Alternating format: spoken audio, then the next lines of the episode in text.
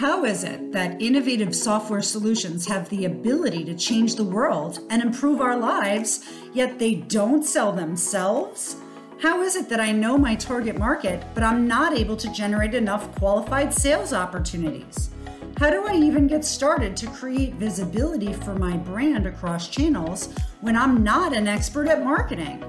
That is the question, and this podcast will give you the answer. Welcome to Simplified Software Marketing Made Simple. Hey everyone, this is Liz from MediaDev, and today I'm going to talk about why OEM program holders should help their ISV partners to market their solutions. So I actually started to record this podcast a little bit earlier and it turned into a who's on first. Um, it is a little bit difficult sometimes to describe what we mean when we say OEM programs because there's a lot of uh, different varying definitions about what that means. What I mean here when I say OEM is really that ISV to ISV relationship. So when I'm a software vendor and I'm looking to embed my product directly into the software solution made by somebody else. So just to clarify that one point first, and when this happens, what we've noticed that is, is that there are a lot of OEM program holders who um, don't believe that they should be involved in the marketing of that final product. So that software solution that has the embedded features of the OEM. And the reason why they feel that they shouldn't get involved in the marketing process is that it's the other it's the other software vendor solution.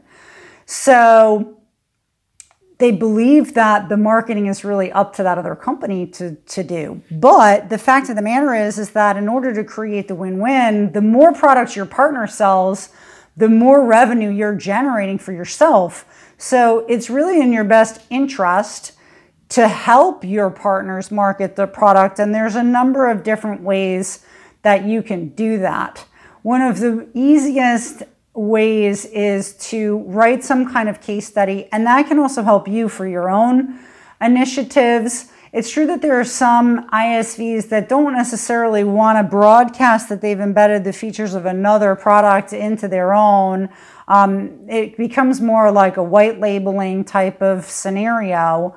But it's true that if you have a well known brand, people know who you are, and that can really add a lot of value to your partner's product. I don't see any reason why that shouldn't be really highlighted and almost advertised to the end user so that they can have even more confidence in the product that they're purchasing. So, co branded initiatives, case studies is one, um, but social media types of activities can also really help um, where you can highlight the benefits of that other software product uh, to your end users, to your customers, your prospects. You know, one of the things when we do outbound lead generation types of marketing campaigns for our customers who are all software vendors, many times we engage in very high level dis- in very high level discussions with decision makers.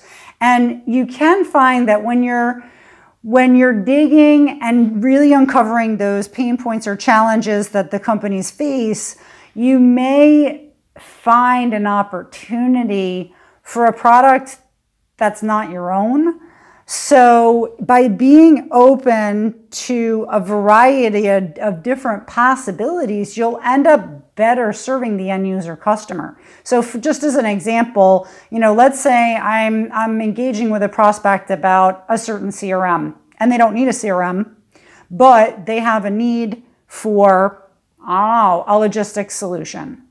Okay, well, if I am an OEM program holder and I know who has embedded my product um, I may be looking to sell my product to an end user customer, but they may not need my product, but they could need the product of one of my partners. And then if I can highlight that, not only am I still getting a win because indirectly I'm getting a kickback from the sale of that other product, um, I'm also really better serving my end user customer. So Again, I know that may sound crazy for some OEM program holders. Like, what do you mean? Now I'm going to spend my time trying to sell somebody else's solution. But I think by having knowledge about the various different solutions that are part of the broader port- portfolio in that sense, um, you may find that actually there are some ways of killing two birds with one stone if you're able to do that type of integrated outreach program.